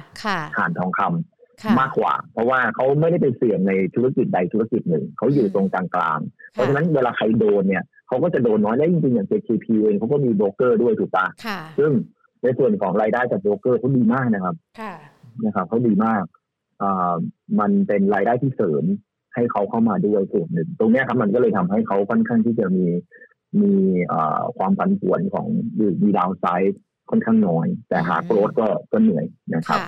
ก็ฝากไว้ตรงนี้แล้วกัน ที่ไม่ได้พูดถึงไม่ใช่เพราะไม่ดีนะหลายคนก็บอกว่าเออไม่ดีหรือเปล่าไม่ใช่นะแต่ว่า คือถ้าจะถือระยะยาวเนี่ยตัวนี้ก็โอเค ไม่ได้ว่ากัน ค่ะ ตอนนี้เริ่มมีคำถามมาหลากหลายแล้วนะคะ พี่กวีเดยหญิงจะขออนุญาตหยิบยกคำถามเลยนะคะ อย่างคุณปูถามกลุ่มอสังหา property มาเมื่อสักครู่นี้เราคุยกันไปแล้วนะคะ เดี๋ยวลองฟังย้อนหลังกันได้ คุณบอยสมิธถามตัว TVO มาค่ะ อยากจะให้พี่กวีให้คำแนะนำสักนิดนึงว่า ตัวนี้หรือว่ากลุ่มนี้มองเป็นยังไงกันบ้างคะอ่าคือถ้ามอง TVO เนี่ยกำไรจะเริ่มเริ่มแผ่วละ ก็จะถ้าถ้าพูดถึงโมเมนตัมเนี่ยจะเริ่มแผ่วเพราะอะไร เพราะว่าราคาถั่วเหลืองเนี่ยมันถูกมันถูกเร่งขึ้นมานะครับด้วยด้วยด้วยด้วยว่าภาวะวิกฤตโควิด -19 นี่แหละนะครับทำให้การส่งสินค้าทำให้ทำอะไรขาดแคลนก็เลยทำให้ราคาถั่วเหลืองเนี่ยมีการปรับเพิ่มขึ้นมา แล้วก็กำไรปีนี้คาดว่าจะโตเยอะ แต่ว่าก็รับรู้ไปในราคาละแต่ปีหน้าเนี่ยเราคิดว่าราคาถั่วเหลืองเนี่ยมันอาจจะเพิ่มขึ้นได้ไม่เยอะละอ่าเป็นไปได้ว่าปันผลก็จะเริ่มลดลงแต่ ก็ยังคงจ่ายเงินปันผลอยู่ในระดับ 5-6เปอร์เซ็นต์นะนะครับ ไม่ได้ไม่ได้แย่เพียงแต่ว่ามันไม่ได้สูงถึง 7เปอร์เซ็นเหมือนปีนี้ที่จะจ่ายเพราะนั้นหุ้นตัว TVO เนี่ยถ้าให้ผมเก็งกำไรผมไม่ทำผมไม่เอานะครับ เนื่องจากว่าโมเมนตัมของกำไรเนี่ย มันจะไม่ดีเหมือนเหมือนกับกลุ่มเดินเรือด้วยนะ ถ้าใครได้ได้ถามกลุ่มเดินเรือ TVO กับเดินเรือเหมือนกัน ถูกเร่งขึ้นมาด้วยลักษณะพิเศษเฉพาะ ว่ามันเกิดการ shortage ในเรื่องของ supply ในช่วงระยะเวลาหนึ่ง มันก็เลยทำให้สินค้าโภคภัณฑ์เนี่ยมันปรับตัวเพิ่มสูงขึ้นเหมือนน้ำมันนะครับ แต่ตอนนี้มันเริ่มคลี่คลายละ มันเริ่มคลี่คลายที่ที่เงินเฟ้อถูกดันขึ้นมาในยุโรปในอะไรพวกนี้ก็เลยพวกนี้แหละครับ น้ำมันค่าระวางเรือสินราคาสินค้าโภคภัณฑ์ทั้งนั้นแหละครับที่เงินเฟ้อถูกดันขึ้นมาแต่ว่าถ้าไปอ่านบทวิเคราะห์ดีๆเนี่ยเราก็จะพบว่า มันเกิดขึ้นจากการขาด supply ในระยะสั้นเกิดขึ้นจากเราเนี่ยติดโควิด -19 เยอะก็เลยส่งมอบสินค้าได้ไม่ได้เหมือนเดิมอะไรประมาณนี้นะครับ ก็เลยทำให้ราคาสินค้าแพงขึ้น ปีหน้าปีหน้าปีหน้าก็อาจจะเริ่มเริ่มไม่โตละราคา ก็น่าจะผ่านจุด peak ไปแล้วครับสำหรับราคาสินค้าโภคภัณฑ์นั่นคือสิ่งที่ผมไม่มองหุ้นกลุ่มพลังงานปิโตรเคมีไงเห็นไหมมันมีเหตุ และมันมีผลที่ไปด้วยกันอยู่นะครับเพราะฉะนั้นถ้ามีคุณถ้าคุณถืออยู่ แล้วคุณหวังจะเอาเงินได้รับเงินปันผลเนี่ยคุณถือต่อ ราะคุณจะได้รับเงินผลแล้วหุ้นตัวนี้เหมาะมากกับการที่รอราคาหุ้นลงแล้วค่อยซื้อ เพราะฉะนั้นวันนี้ถ้าใครจะเป็น VI แล้วซื้อตัวนี้ไม่เอา เราต้องรอให้ลงก่อน แล้วค่อยซื้อนะครับต้องให้ยิวขึ้นมาแบบสักหกเจ็ดเปอร์เซ็นต์เหมือนเดิมก่อน แล้วเดี๋ยวผมค่อยซื้อ เพราะหุ้นตัวนี้เป็นหุ้นที่ถ้าคุณถือยาวๆเนี่ยคุณได้ปันผลสม่ำเสมอ เพียงแต่ว่าเงินปันผลมันจะแกว่งนะครับ มันจะแกว่งมันจะอยู่ประมาณนี้เดี๋ยวลงไปสี่เดี๋ยวขึ้นมาห้าเดี๋ยวไปหกอะไรประมาณนี้เพราะนั้นคือต้องเลือกว่าเฮ้ยถ้าราคาหุ้นลงมาจนยิวที่ถูก นักวิเคราะห์คาดการณ์เนี่ยขึ้นเลยสักหกเจ็ดเปอร์เซ็นต์เราค่อยซื้อเพราะเราถือว่าเราซื้อหุ้นในราคาที่ไม่แพงในเวลาเงินปันผลมันลดลง เราจะได้รู้สึกเอ้ยมันก็ไม่ได้ลดลงเยอะมากจนเกินไปนะครับอันนี้คือสำหรับการวิเคราะห์ TVO ระยะสั้นไม่เอา ระยะยาวรอให้ลงมาก่อนลงมาแค่ไหนผมมองถึงขนาดว่าถ้าลงมายี่สิบห้าบาทเราค่อยซื้อตอนนี้สามสิบสองบาทห้าสิบสตางค์รอไหวไหมก็ VI อะค่ะเพราะไหนก็ไหนๆแล้วผมคุยเรื่อง VI นิดนึงก็คือว่า หลายคนถามมาว่าณตอนนี้ก่อนที่พี่ไปดีแนะนำให้ซื้อตอนพันพันต้นๆเลยนะที่เราออกระดับเมื่อตอนต้นปีนะครับก่อนที่จะขึ้นมาพันห้าแล้วลงมาพันห้าที่ก็มีบอกเออถ้าใครยังไม่มีก็ซื้อหุ้นในกลุ่มที่ยังไม่ขึ้นพวกค้าปลีกไอซีพีใช่ไหมอสังหาธนาคารซึ่งมันก็โอเคเราไม่ซื้อมันก็ได้ราคาที่ค่อนข้างถูกคำถามก็คือแล้ววันนี้พันหกมีหุ้นที่ซื้ออยู่ไหมค่ะนะวีไอเอางี้แล้วกันครับ มันมีแหละ แต่มันมันไม่ไม่ไม่งามไม่งามละ ผมเองหยุดซื้อได้นานแล้วล่ะ มันไม่งามไอตอนที่ CPALL ลงมาแถวประมาณห้าสิบกว่าบาทเนี่ยเราเรามีโอกาสได้ซื้อแต่เราไม่ซื้อแล้วเราจะมาซื้อหกสิบห้าหรอใช่ไหมมันมันไม่ใช่ไงคือมันไม่งามไอ้ตัวที่ที่ที่มันมันไม่ขึ้นอย่างอย่างเมเจอร์หรืออะไรเงี้ยเออถ้าเป็นนักลงทุน VI เขาก็จะ เขาก็จะ concern ถูกป่ะอย่างนั้นครับเวลาผมพูดถึงว่าเออเมเจอร์น่าเก็งกำไรแต่พอพูดถึง VI ปุ๊บเมเจอร์ไม่น่าลงทุนทำไมอะทำไมไม่น่าลงทุนเพราะอะไรเอาแล้วคุณที่บอกให้ซื้อนี่ไงทำเฟรมคุณจะเก็งกำไรหรือคุณจะลงทุนระยะยาวเพราะว่าเมเจอร์เราก็ต้องรู้ว่าเฮ้ยมันคือมัน disruption เลยนะมันจะเหมือนเหมือนโรงหนังจะเป็นเหมือนหนังสือในสมัยก่อนหรือเปล่าที่คนจะไม่เข้าไปอ่านหนังสือ คนจะไม่เข้าไปดูหนังหรือเปล่าหรือดูแต่น้อยลง คนนั้นก็ยังอ่านหนังสืออยู่นะ แต่อ่านน้อยลง ราะฉะนั้นสาขาที่เปิดมาคนจะเข้าไปดูในโรงน้อยลงไหมอันนี้ก็เป็นคำถามที่ที่เตรียมตอบ คือจริงๆมันก็พอตอบได้แล้วนะ แต่ว่ามันก็ยังไม่ได้ชัดเจนขนาดนั้น แต่มันก็เป็นสิ่งที่ถ้าเป็น VI เลือกได้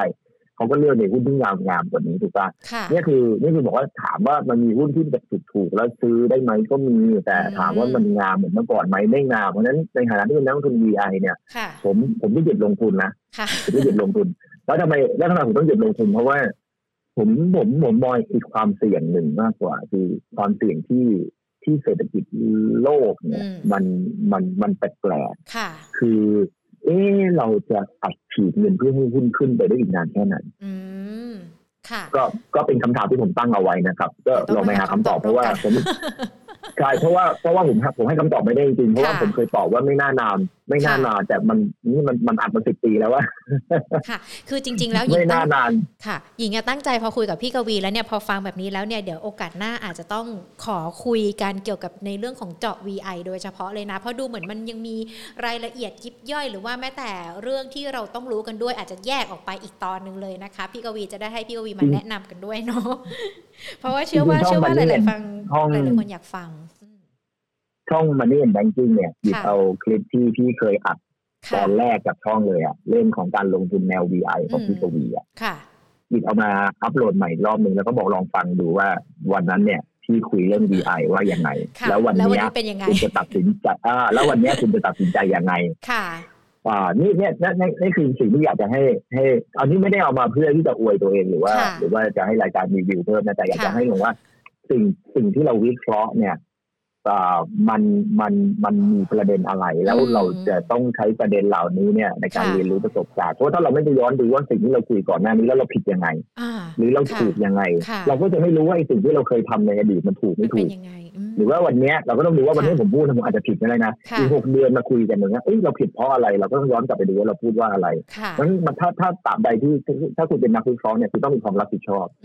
คือถ้าผมออกรายการรายการนี้ผมเน้นเลยนะรายการนี้เพราะเขารายการนี้ให้เวลาผมชั่วโมงหนึ่งเนี่ยวันนี้จะสองชั่วโมงได้ไหมไม่รู้เหมือนกันแต่แต่แต่แต่ที่ได้แน่รายการนี้ผมจะไม่พูดเหมือนรายการอื่นค่ะรายการที่ผมพูดที่นี่จะไม่พูดเลยรายการอื่นก็คือว่าผมพูดไปเสร็จแล้วว่า เฮ้ยผมซื้อนี้นี้รายการอื่นให้ผมสิบนาทีอะจะให้ผมจะอธิบายลึกก็ไม่ได้ แต่รายการนี้มันดีตรงนี้ก็เปิดเปิดประเด็นขึ้นมาแล้วเราก็เราแนะนำตรงนี้แล้วด้วยปัจจัยพื้นฐานอะไรด้วยด้วยเหตุผลอะไร แล้วเรามานั่งคุยกันแล้วเรามานั่งดูกันดีว่าอีกหกเดือนข้างหน้าหรือหกเดือนก่อนหน้าหรือหกเดือนข้างหน้าแล้วมานั่งดูเทสเก่าๆดูเฮ้ยมันใช่ไหมและที่ไม่ใช่เพราะอะไรเราจะได้ ผมว่ามันเป็นการเรียนรู้ที่ที่ดีแล้วเพอเออเนี่ยรายการนี้ เขาเชิญผมแค่เดือนละครั้งนั่นหมายถึงว่าคุณก็ไม่ต้องเสียเวลาไปย้อนหลังดูนานเนี่ยเพราะมันมีแค่เดือนละครั้ง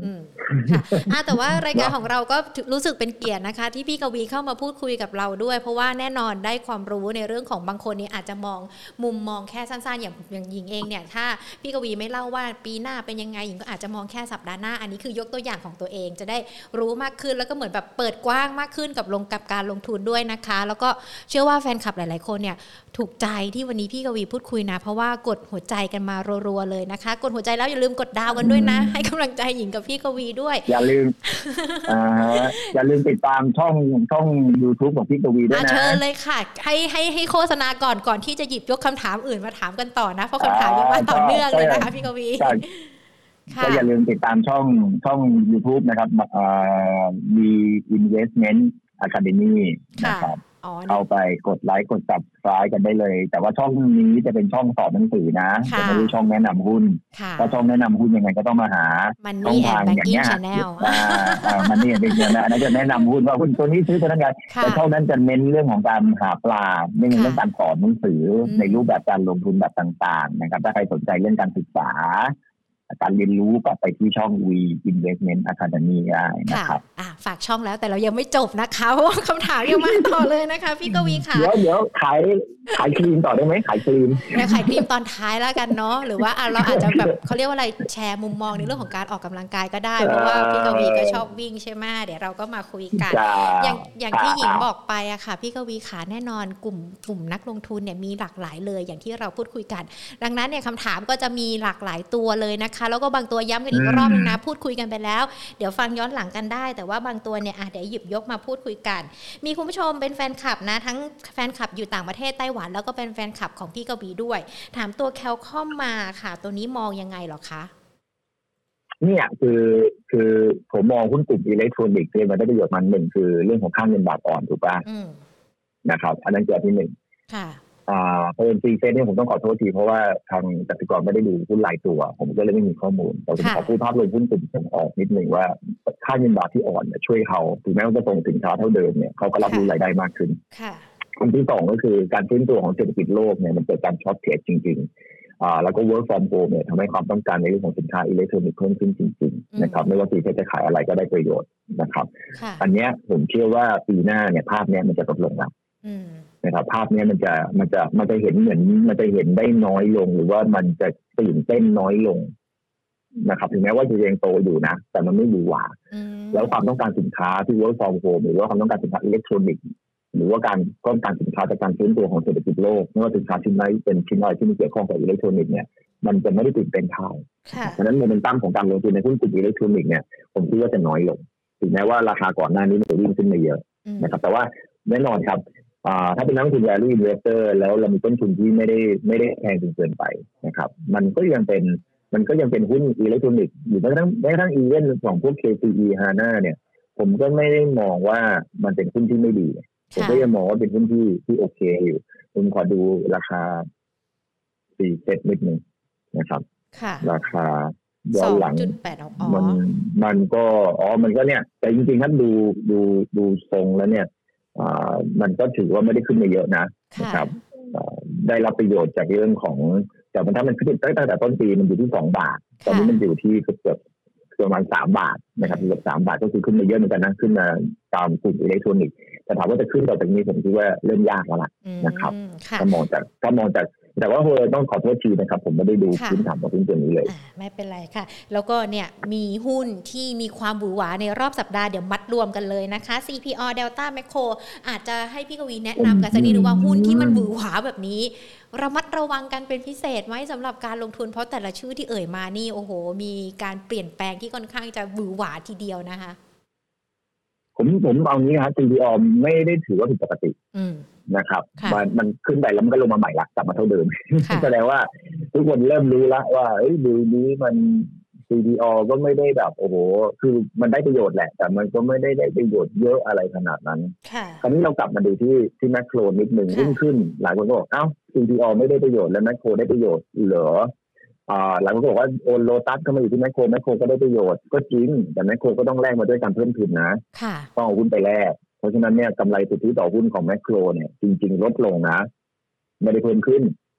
ราะฉะนั้นถ้ามองแง่ของห้องพื้นฐานเองเนี่ยแมคโครก็ไม่ได้บอกโอ้โหคุณจะได้อะไรโอเคซินเนจี้หรืออะไรก็แล้วแต่ที่คุณพูดอะมันเป็นเรื่องของระยะยาวที่ต้องพิสูจน์แต่ระยะสั้นเนี่ยมันยังไม่ได้เห็นภาพ ที่กำไรมันจะบอกปีหน้าพุ่งกระชูดไม่มีมันไม่ใช่ไม่ใช่เป็นการซื้อกิจการเหมือนเหมือนกราฟซื้ออินทัชใช่ไหมครับกำไรวิ่งเข้ามาเลย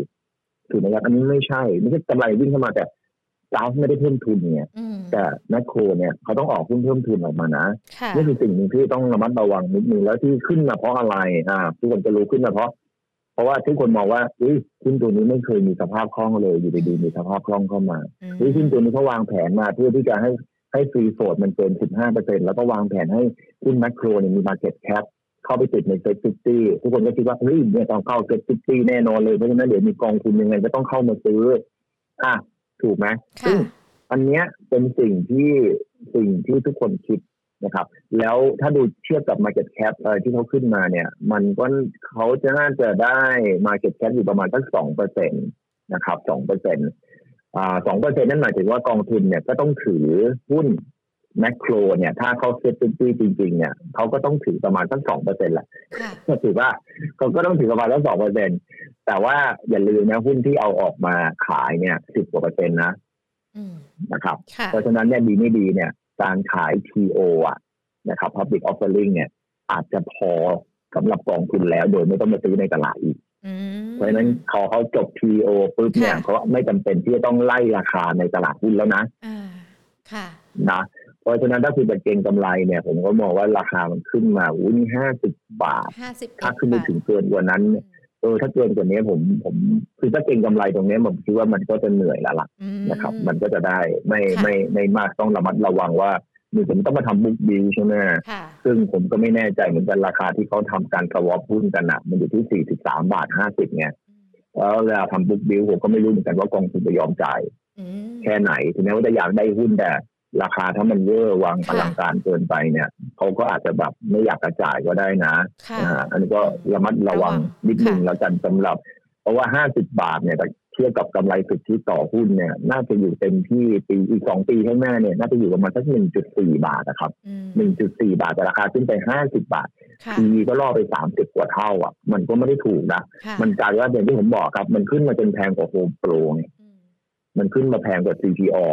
เลยอะ ถ้าเป็นผม ซื้อเนี่ยผมก็เอ๊ะงั้นผมไปซื้อ CPO ดีกว่าไหมแต่พอเอิญ CPO เนี่ยหนึ่งคือมันไม่ได้ benefit อะไรจากดีลนี้สองคือมันไม่มีความหวือหวาของราคาไงเพราะฉะนั้นระยะสั้นคุณก็ต้องไปเล่นแมคโครก่อนนะครับแต่คุณจะเล่นสั้นแมคโครก็ต้องระวัง แต่ถ้าคุณจะซื้อแบบลงระยะยาวเนี่ยผมว่ามันมอง CPO ดีกว่าเพราะว่าสุดท้ายเขาก็ได้แมคโคร นะครับค่ะ ตัวแมคโครเนี่ยใช้ความระมัดระวังในการลงทุน จะใช้หลักการเดียวกับเดลต้าได้ไหมคะ หรือว่าเดลต้าอาจจะต้องมองลึกเข้าไปอีก เพราะว่าถ้าเราเห็นความผันผวนความปั่นป่วนของของราคาเนี่ย ก็ค่อนข้างที่จะต้องระมัดระวังด้วยเหมือนกันนะคะ พี่กวีหุ้นเดลต้าเนี่ย มันมันแตกต่างจากคือแมคโครเนี่ยเขามีซีโฟต่ำกว่าหน้านี้ แต่ไม่ได้หวือหวาคือไม่มีคนเข้ามาปั่นดีกว่าไม่มีคนเข้ามาสร้างราคาค่ะแต่เดลต้าเนี่ย ถูกตรวจสอบบ่อยมากนะอันนี้เราเหมือนเป็นคำแนะนำให้กับนักลงทุนนะที่ถามมาหรือว่าอยากจะเข้าไปเล่นหุ้นในลักษณะแบบนี้เนาะมองว่าเป็นคำแนะนำดีกว่าค่ะใช่เพราะว่าเพราะว่าเดลต้าเราเราต้องเข้าใจนิดนึงว่าบางทีมันมันขึ้นไหวแรงมากครับมันขึ้นไหวแรงมากแล้วก็ผมผมเป็นนักลงทุนที่ ถ้าถ้าผมจะเก็งกำไรอะไรสักอย่างหนึ่งถ้าคุณจำไว้ตรงนี้นะถ้าคุณจะเก็งกำไรอะไรสักอย่างหนึ่งคุณต้องอยู่ในจุดที่ได้เปรียบ คุณอย่าเก็งกำไรอยู่บนจุดที่คุณเสียเปรียบคุณเข้าไปเก็งกำไรเดลต้าเนี่ยคุณไม่รู้เลยว่าราคามันจะวิ่งไปยังไง มันคือมันดูเทคนิคก็ยังดูไม่ออกอะเพราะว่ามันมั่วไปหมดเลยราคามันถูกแบบอะไรคนไม่รู้เพราะนั้นเราก็ดูเทคนิคไม่แน่นจริงๆนะเทคนิคเนี่ยบางทีไปดูพวกปตทปูนซิเมนต์ไทยแบงก์กรุงเทพปูนใหญ่อะไรเงี้ยนะครับกับดูอย่าง Advance อะไรเงี้ยกับดูเทคนิคหรือ BPO เนี่ยดูเทคนิคได้แน่นนะ อันนี้ผมพูดจริงนะเทคนิคดูได้แน่นกว่า ถ้าคุณลากเทรนดูจริง ๆ จะดูได้แน่นเพราะอะไร เพราะว่าหุ้นพวกนี้มันไม่ค่อยถูก manipulate แต่เวลาที่หุ้นตัวไหนถูก manipulate เนี่ยบางทีเทคนิคก็ไม่ได้บอกอะไรเราบางทีเทคนิคก็ถูกนำมาใช้เป็นเครื่องมือในการหลอกเราอ่าเนี่ยมันจะทำให้เราอยู่ในจุดที่เสียเปรียบเสียเปรียบตรงที่ว่าเราไม่ได้เป็นผู้ที่ได้รับข้อมูลเท่าๆหรือพอๆกับเขานะครับ เพราะการเข้าไปเก็งกำไรหุ้นกลุ่มพวกนี้ระหวังว่าข่าวนี้จะเป็นจริงโดยที่เราได้รับข่าวมาจากไหนไม่รู้หรือว่าเราคิดว่าหุ้นมันจะวิ่งแรง โดยที่ไม่รู้เลยว่าแรงเพราะอะไร หรือว่าใครเป็นคนทำอยากเข้าค่ะ นะครับ อย่าเข้าถือว่าตกรถก็ตกรถไม่เป็นไรแต่ขอให้เก่งกำไรบนความได้เปรียบที่คุณมี คุณถ้าคุณไม่ได้เปรียบอะไรเลย ในการเก่งกำไร ก็อยากเก่งค่ะ เพราะคุณไม่ได้อยู่ในสถานะที่จะเก่งกำไรได้เสียเสียหลายคนที่เขาเก่งกำไรได้เพราะอะไรหนึ่งเก่งบางคนบางคนเก่งเพราะอะไรมีอินไซเดอร์ ปล่อยเขาไปเราไม่มี สองบางคนเก่งเพราะอะไรเขาดูเทคนิคเก่งปล่อยเขาไปเพราะเขาดูเทคนิคเก่งเราถ้าเราดูเทคนิคเก่งเราอยู่ในจุดที่ได้เปรียบบางคนเก่งกำไรเก่งเพราะอะไรเขาดูพื้นฐานแน่นเขาดูพื้นฐานเป็นเขาดู valuation เป็นเขาเก่งกำไรได้เพราะอะไรเขาเก่งเรื่องนี้แต่คุณเก่งกับเขาไหมคุณเก่งตรงไหนอะคุณไปอยู่ในจุดนั้น แล้วคุณก็จะชนะ คือหุ้นในตลาดมีหลากหลายตัวนะ ดูความถนัดของเราแล้วก็เลือกเอาตามที่เหมาะสม แล้วก็เรารับได้ดีกว่า โอ้โห เรียกได้ว่าวันนี้ตลอดหนึ่งชั่วโมงเต็มได้ความรู้อัดแน่นเลยนะคะเอามาสักครู่นี้พี่กวีบอกว่าให้ไปติดตามกันได้ที่ช่องของพี่กวี สัปดาห์นี้มีคลิปอะไรที่น่าสนใจไหมคะ เดี๋ยวบอกนักลงทุนที่ดูกันอยู่ก็ได้ค่ะ แล้วเดี๋ยวจะได้ไปติดตามกันต่อด้วยอ่า เออเออผมเพิ่งลงเรื่องเรื่องของธรรมชาติของตลาดหุ้นไป ลงไปเมื่อวานนี้ แต่สุดสัปดาห์นี้ผมตั้งใจว่าจะทำ เรื่องเกี่ยวกับการเก็งกำไรยังไงไม่ไม่ไม่ให้ขับทุน โอ้ก็เข้าแก๊ปกับเก็งกำไร ตัวล่าสุดที่เราคุยกันเลยนะ เออแต่อันนี้แชร์ประสบการณ์ดีกว่าเพราะว่าผมผมเองเป็นนักลงทุน VI นะ แต่ผมก็จะมีเงินนิดหนึ่งมาเล่นเก็งกำไรสนุกสนุกเออแต่พอผมเก็งกำไรจริงๆปรากฏว่าผมกับเก็งกำไรชนะตลาดได้บ่อยมากไงผมก็เลยคิดเลยอยากเรามาแชร์ดูว่าเอ้ยผมใช้หลักการอะไรในการ ในการเก็งกำไรในฐานะที่เป็น value investor นะครับเพื่อเพื่อจะเป็นประโยชน์สำหรับคนที่รักการเก็งกำไร ก็เราติดตามคลิปได้ในในสุดสัปดาห์นี้นะครับนี่สัญญาไว้แล้วนะเนี่ยไม่ทำตายเลย ได้เลยค่ะ เชื่อว่านักลงทุนรอนะคะ แล้วก็เดี๋ยวโอกาสหน้าเราพูดคุยกันใหม่นะคะ พี่กวีวันนี้เรียกได้ว่าความรู้แน่นเลย แล้วก็ถือว่าเป็นการเขาเรียกว่าเบิกเนตรเลยนะมองตลาดยาวไปถึงปีหน้ากันเลยนะคะ ว่าทิศทางจะเป็นอย่างไรกันบ้างนะ ต้องขอบพระคุณพี่กวีมากๆเลยนะคะสำหรับวันนี้ค่ะครับสวัสดีค่ะ สวัสดีครับผม โอ้โห คุณผู้ชมคะตลอดหนึ่งชั่วโมงเต็มที่ใครเข้ามาฟังตอนแรกแน่นอนเหมือนหญิงเลยนะ มองในเรื่องของ mindset หรือว่ามุมมองของตลาดเปลี่ยนแปลงไปเลยนะ เราอาจจะมองเป็นวันๆเป็นสัปดาห์สัปดาห์ แต่ที่จริงแล้วอย่างที่พี่กวีบอกไป มองยาวๆกันไปก่อนนะ ดูคาดการตลาดยาวๆ เป็นอย่างไร แล้วมันจะทำให้เราเนี่ยกลับมามองทิศทางตลาดในช่วงสั้นได้ อันนี้ถือว่าเป็นแนวความคิดที่ดีมากๆเลยนะคะ แล้วก็ขณะเดียวกันเนี่ยก็มีการพูดคุยมุมมองภาพรวมของตลาดกันด้วย แล้วก็ยังมีหุ้นที่ดูเหมือนว่าน่าน่าสนใจที่จะเข้าไปลงทุนได้ เพราะว่าในอนาคตเนี่ยมันน่าจะเริ่มฟื้นแล้วนะคะ ดังนั้นคุณผู้ชมที่เพิ่งเข้ามา อาจจะฟังย้อนหลังกันได้ทั้ง Facebook แล้วก็ YouTube Money and Banking Channel นะคะ แน่นอนว่าคลิปนี้ถือว่าได้ความรู้อัดแน่นเลยนะ ตัวหญิงเองนี่ยังรู้สึกแบบหืม เหมือนจะฉลาดขึ้นนะกับการลงทุนนะจะได้ไม่ต้องติดดอยอะพูดอย่างนี้กันดีกว่านะ เดี๋ยวทักทายคุณผู้ชมทั้ง Facebook กับ YouTube ด้วยนะคะ แล้วก็ที่สำคัญ วันนี้เรามีโพกันด้วย โพเขียนว่า ถ้าทำงานแล้วอะไรเนี่ยมาทำงานแล้วรู้สึกว่าไม่อยากทำงานหรือว่าไม่มีความสุขแล้วเนี่ยจะทำยังไงเอางี้ดีกว่าทำต่อไปถ้าไม่ทำจะเอาอะไรกิน 46%ลาพักร้อนพักผ่อน 40%ลาออกไปพักกายพักใจ 13%คือจริง ๆ แล้วเนี่ย ถ้าเรารู้สึกว่าเราทำงานหรือว่าเราเหนื่อยกับการทำงานเรามีวิธีการที่เราจะทำให้จิตใจของเรากลับมากระชุ่มกระชวยได้อีกครั้งหนึ่งนะคะ ก็ตามผลโพกันเลย แต่ทุกคนเนี่ยดูเหมือนว่าจะเลือกทำต่อไป ถ้าไม่มีอะไรกินนะ ไม่เลือกงานไม่ยากจนเหนื่อยก็พักได้นะคะ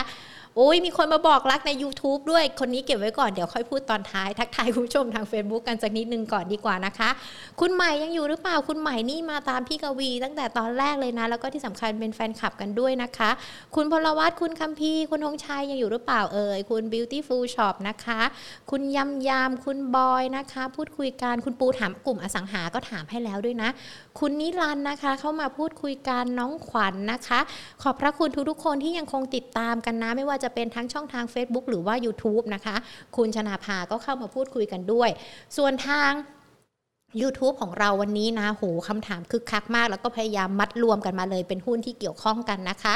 คุณเชาคุณสมนนะคะ คุณเจแปนนะคะ ยังพูดคุยกันแล้วก็ยังอยู่กันด้วยนะคะ คุณสุดเขตนะคะ คุณประชา คุณชุนนวีนะคะ คุณน็อตพีคนะคะ คุณนายธีรนนท์นะคะ คุณสมชาย คุณธารีรัตน์นะคะ คุณปอมคุณราชาโชค คุณธำรง คุณวราพัฒน์ถ้าหญิงพูดชื่อใครผิดหญิงขออภัยไว้ตรงนี้ก่อนเลยนะคะ คุณวงวัดหรือเปล่า คุณอะไรเนี่ยไกรัตนะอะเข้ามาพูดคุยกันคุณ KTP นะคะ คุณนัทนวัฒน์ คุณณลาทรคุณโจอี้นะคะโหแต่ละท่านถ้าหญิงผู้ชื่อใครผิดเขียนชื่อเล่นเป็นภาษาไทย แล้วก็มาเขียนไว้ในคอมเมนต์นะเดี๋ยวหญิงจะแบบว่าสวัสดีเป็นทางการอีกรอบหนึ่งด้วยนะคะ คุณยูเมจิหรือเปล่า คุณคีรตินะคะ คุณนุ่มนิ่มหรอ คุณไพฑูรย์นะ คุณอาร์ตลาวโพเซเว่นเนี่ยผมรักพี่หญิงครับ บอกชื่อเล่นมา เดี๋ยวจะได้บอกรักตอบได้ บอกชื่อถูกด้วยนะ อย่าลืมนะ คุณแท็กเตอร์นะคะ ก็เข้ามาพูดคุยกันนะคะ ขอบพระคุณทุกๆท่านเลยนะคะสำหรับการติดตามรับชม Market Today ของเรา จะมาเป็นประจำทุกๆวันบ่าย 2 แบบนี้นะคะ ยังไงก็แล้วแต่ไม่อยากจะให้พลาดกันเลย แม้แต่วันเดียว เพราะว่าแน่นอนเราคัดสรรนักวิเคราะห์นะคะ ที่จะมาพูดคุยแง่มุมในเรื่องของการเงินการลงทุนให้กับทุก ๆ ท่านด้วยนะ เพื่อที่เราเนี่ยจะได้ได้ผลตอบแทนจากการลงทุน แล้วก็บาดเจ็บน้อยที่สุดสำหรับการลงทุนด้วยนะคะ มีคุณผู้ชมถามตัว BBL มา BBL เนี่ยพี่กวีคุยกันตั้งแต่ตอนต้นแล้วหุ้นในกลุ่มของธนาคาร BBL เนี่ยก็ถือว่าเป็นอีกหนึ่งตัวที่เข้าไปลงทุนได้นะคะ แต่ว่าอาจจะต้องมีความต้องดูจังหวะกันด้วยลองฟังย้อนหลังดูนะก็ได้นะคะ K-Bank ก็พูดเหมือนกัน เดี๋ยวหญิงจบไลฟ์แล้วเนี่ยยังสามารถฟังย้อนหลังกันได้ที่ Facebook กับ YouTube Money and Banking Channel ด้วยนะคะสำหรับวันนี้นะคะหมดเวลาแล้วลากันไปก่อนพรุ่งนี้บ่ายสองกลับมาเจอกันใหม่ สวัสดีค่ะ